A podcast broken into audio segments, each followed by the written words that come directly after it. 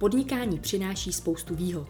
Člověk je sám sobě šéfem, často si může flexibilně organizovat svůj čas a je to on, kdo rozhoduje o směřování svého podnikání.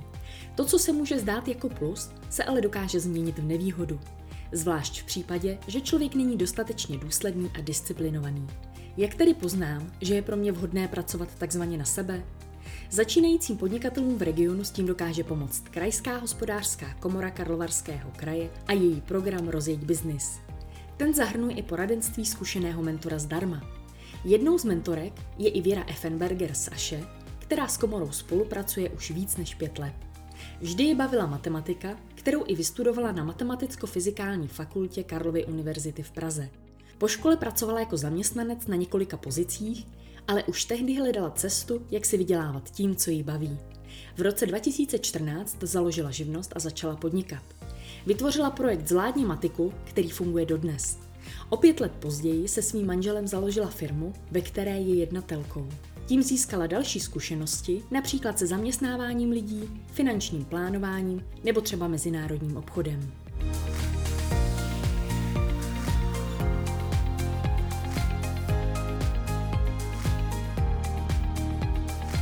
Bavíte se s klienty o tom, proč chtějí začít podnikat? Určitě ano, to je vždycky moje první otázka na ně, protože nejdůležitější je ten smysl, proč vůbec nechtějí být zaměstnaní, ale chtějí pracovat sami na sebe, dá se říct. A úplně nejčastější odpověď bývá, že chtějí být sami sobě svým pánem, pánem svého času a být jakýmsi způsobem víc volnější, víc svobodnější ale tady samozřejmě upozorňuji na to, že sice v tom podnikání člověk je do jisté míry svobodnější, ale hodně se to spojuje s tím, že je mnohem víc zodpovědnější. Vidíte třeba problém i v tom, že jsou lidé, kteří si neumí představit, co to znamená být sám sobě šéfem? Jo, určitě, jo, protože pak jsou lidé, kteří mají nějakou vizi, že by třeba chtěli podnikat, ale pak třeba zjišťují, že si sami nedokážou dávat úkoly, jo, který mají plnit protože opravdu, když podnikáte, tak vám nikdo neřekne, co teď máš udělat, teď musíš zajít na tenhle úřad, teď musíš vyřešit tohle. Většinou je to na vás všechno a ten, kdo neumí sebe sám řídit, tak pak má s tím veliký problém. A pak ty lidé zpětně zjišťují, že jakoby podnikat neměli, mám i dokonce kamarádku, která začala podnikat a pak zjistila, že to vlastně pro ní vůbec není. Že nedokázala získat klienty a nedokázala dělat sama nějaké kroky, které by jí v tom podnikání pomohly. Jo. Takže se vrátila a nechala se zaměstnat a, a je vlastně spokojená. Jo. A to, to je samozřejmě taky v pořádku. Bývají to ty nejčastější zkreslené představy, které mývají lidé o podnikání, nebo je ještě něco, s čím se často setkáváte? To, že se nedokážou sami sebe řídit, to, to zjistí až posléze, až když začnou podnikat. To, to úplně na začátku nejde vždycky odhalit ale spíš eh, jsou tam problémy s tou finanční stránkou, jo. Eh, dost často si lidé myslí, jako, že když mají nějaký ten nápad dobrý a chtějí začít podnikat, že pak ale, když nemají dostatek peněz a nebo nějaký zafinancování na ten začátek, tak i to je dost často odradí. Já s těmi klienty řeším eh, nejen business plán, nebo v rámci celého toho business plánu právě i ten finanční plán a to mi přijde jako hodně, hodně důležitá věc. Pokud by někdo chtěl fakt začít podnikat, tak vždycky je dobrý mít někoho k sobě, kdo vám otevře oči a kdo vám udělá takový ten nadhled. A pokud jako někdo tady tu jako tendenci v sobě cítí, tak fakt se nebojte to zkusit. A co je jako za mě důležitý, podnikat v něčem, co, to, co toho člověka baví a co má rád. Jo, nebo co mu jde dobře, prostě co vás baví. Jakmile budete dělat něco, co vás úplně nebaví, tak prostě stejně to nedopadne dobře. Já jsem jako nikdy nechtěla dělat v gastru. To chtěl můj manžel vždycky a nám se ta příležitost naskytla, ale stejně jsem pak cítila, že jako budu strašně ráda, když to někomu předáme. Ale zase na druhou stranu pak mám tady tu matematiku a ten online svět, který mě naopak strašně naplňuje a tam fakt člověk vymýšlí nějaké nové věci, nové způsoby, rychle se učíte plno věcí, které jsem dříve vůbec neuměla, nevěděla, tak si to jako prostě zjišťujete a táhne vás to dál. Takže to je pro mě jako velký doporučení dělat, co vás baví, v čem jste dobrý, aby, abyste prostě měli ten dobrý pocit. Vy jste mentorkou v programu Krajské hospodářské komory Karlovarského kraje Rozjeď biznis. Můžete popsat, jak vypadá první schůzka s klientem?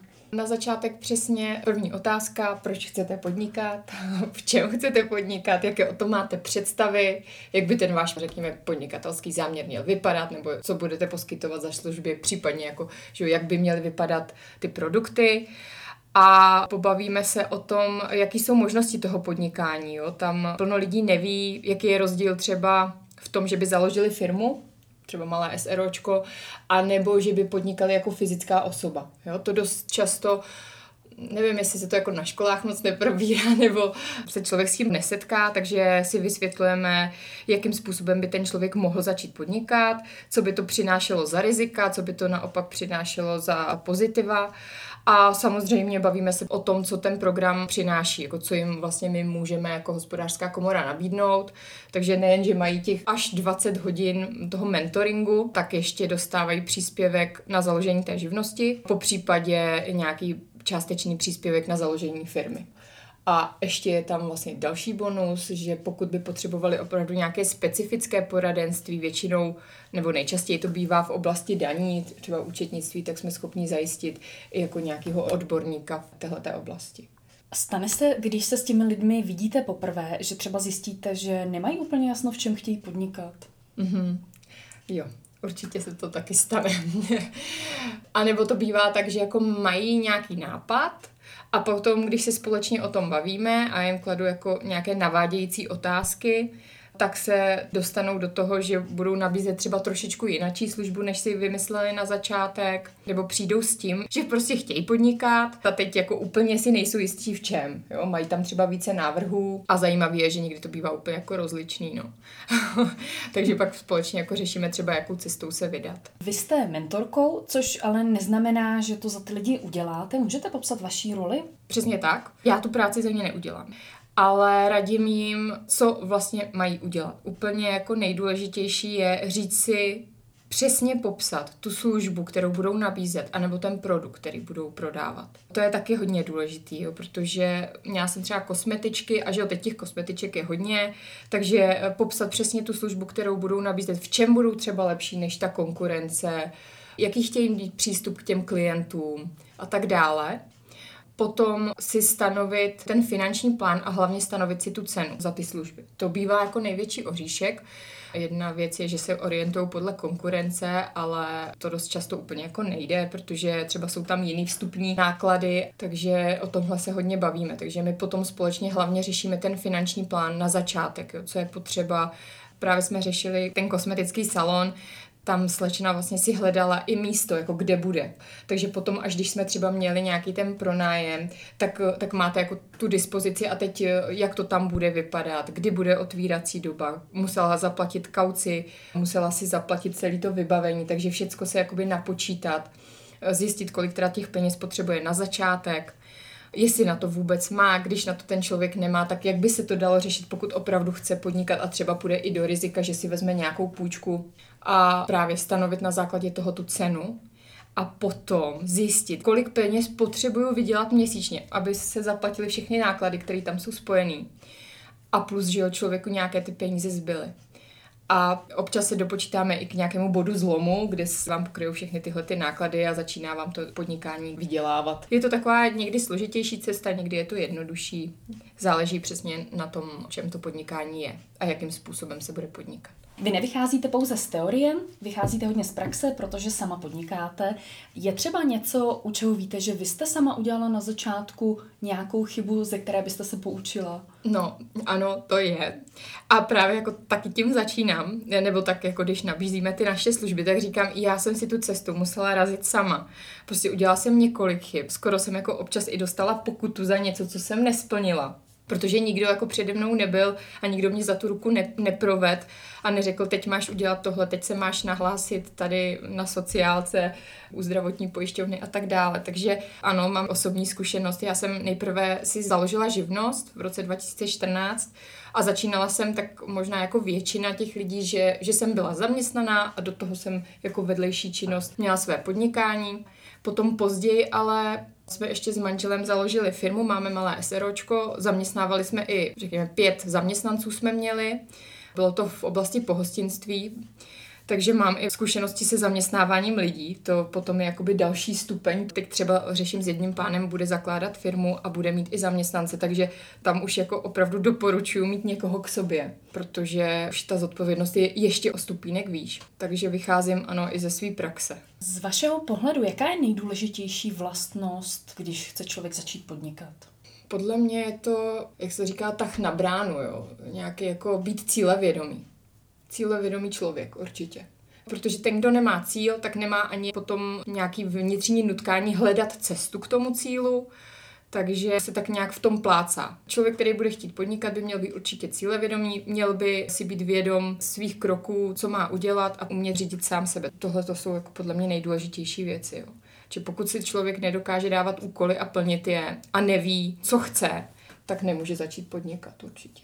Můžete zmínit, kterým profesím jste pomáhala rozjet biznis už jsem tady zmínila ty kosmetičky, pak to byly pedikérky, protože jsem žena, tak většinou jsem pracovala se ženami, ale měla jsem tam třeba i maséra, pán, který si udělal masérský kurz a pak podnikal v tomhletom odvětví.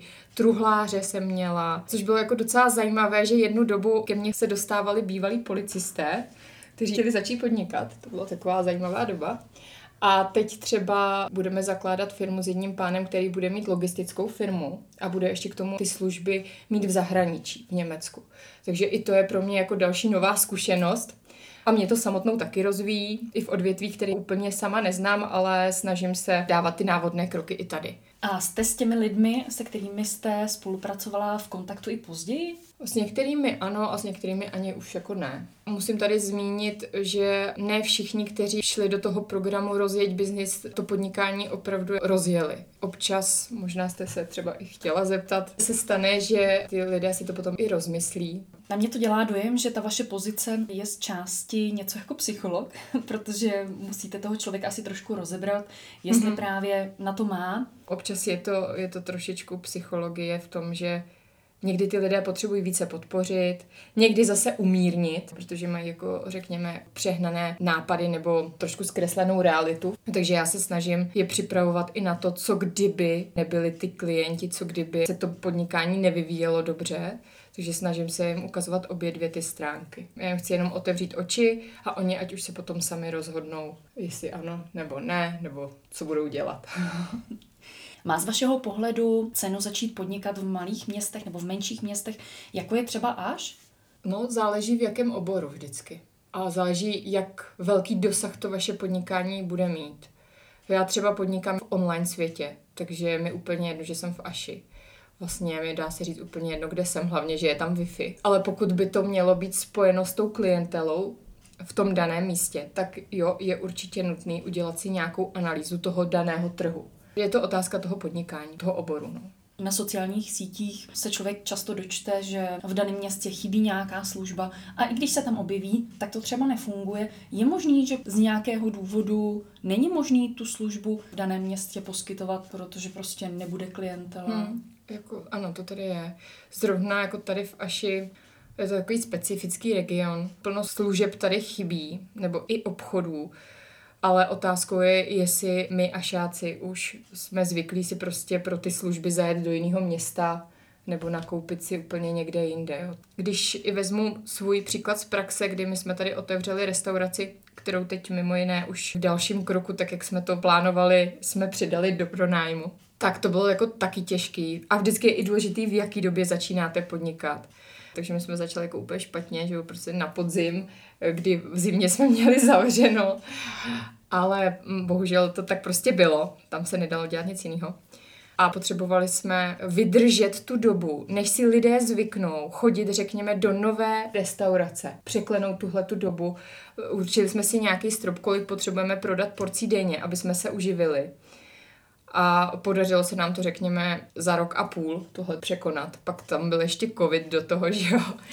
že to bylo takový, takový veselo smutný období ale teď si myslím, že to jako funguje, lidé si zvykli, prostě je tam ten daný standard, který si stále drží, ta, ta úroveň, ta kvalita a i v tom podnikání je prostě občas si říct, že budeme muset vydržet nějakou tu dobu, než se to podnikání rozjede. To je taky strašně důležité. Dalo by se nějakým způsobem zobecnit, jak dlouhé to období má být, kdy si třeba člověk má říct, já nevím, po roce, po dvou, teď už to opravdu nemá cenu, když se to nerozjelo doteď, už se to asi nerozjede. Hmm, je to vždycky otázka peněz. Dokud na to máte, nesmí vám to takzvaně žrát váš cash, když to tak řeknu, jo? nesmíte do toho pořád dávat ty své peníze, řekněme, z nějakých zásob musí to prostě generovat zisk po nějaký době.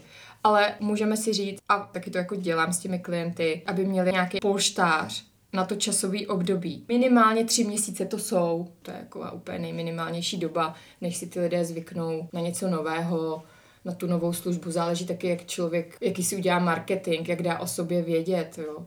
Má to hodně faktorů. No.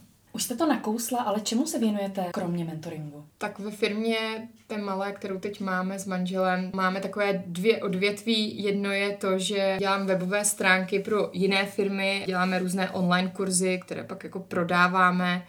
Já sama mám ještě portál zvládněmatiku.cz, kde se věnuji online přípravě ke státní maturitní zkoušce z matematiky. A potom ještě mm, spolupracujeme se zahraničím, to je teda úplně jako jiný odvětví, to je technická podpora při vyfukování plastových sudů určených pro náplň třeba na vodu nebo na, na pivo. Mě zaujala ta matematika, vy jste ji i vystudovala. Mm-hmm. Matematika nepatří v drtivý většině k nejoblíbenějším předmětům. Máte třeba nějaký fígl na to, jak si matematiku oblíbit?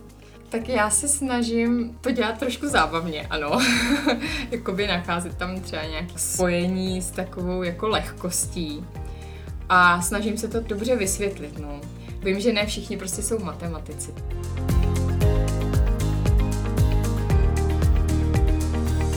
Zajímá vás, jak se podniká v Karlovarském kraji?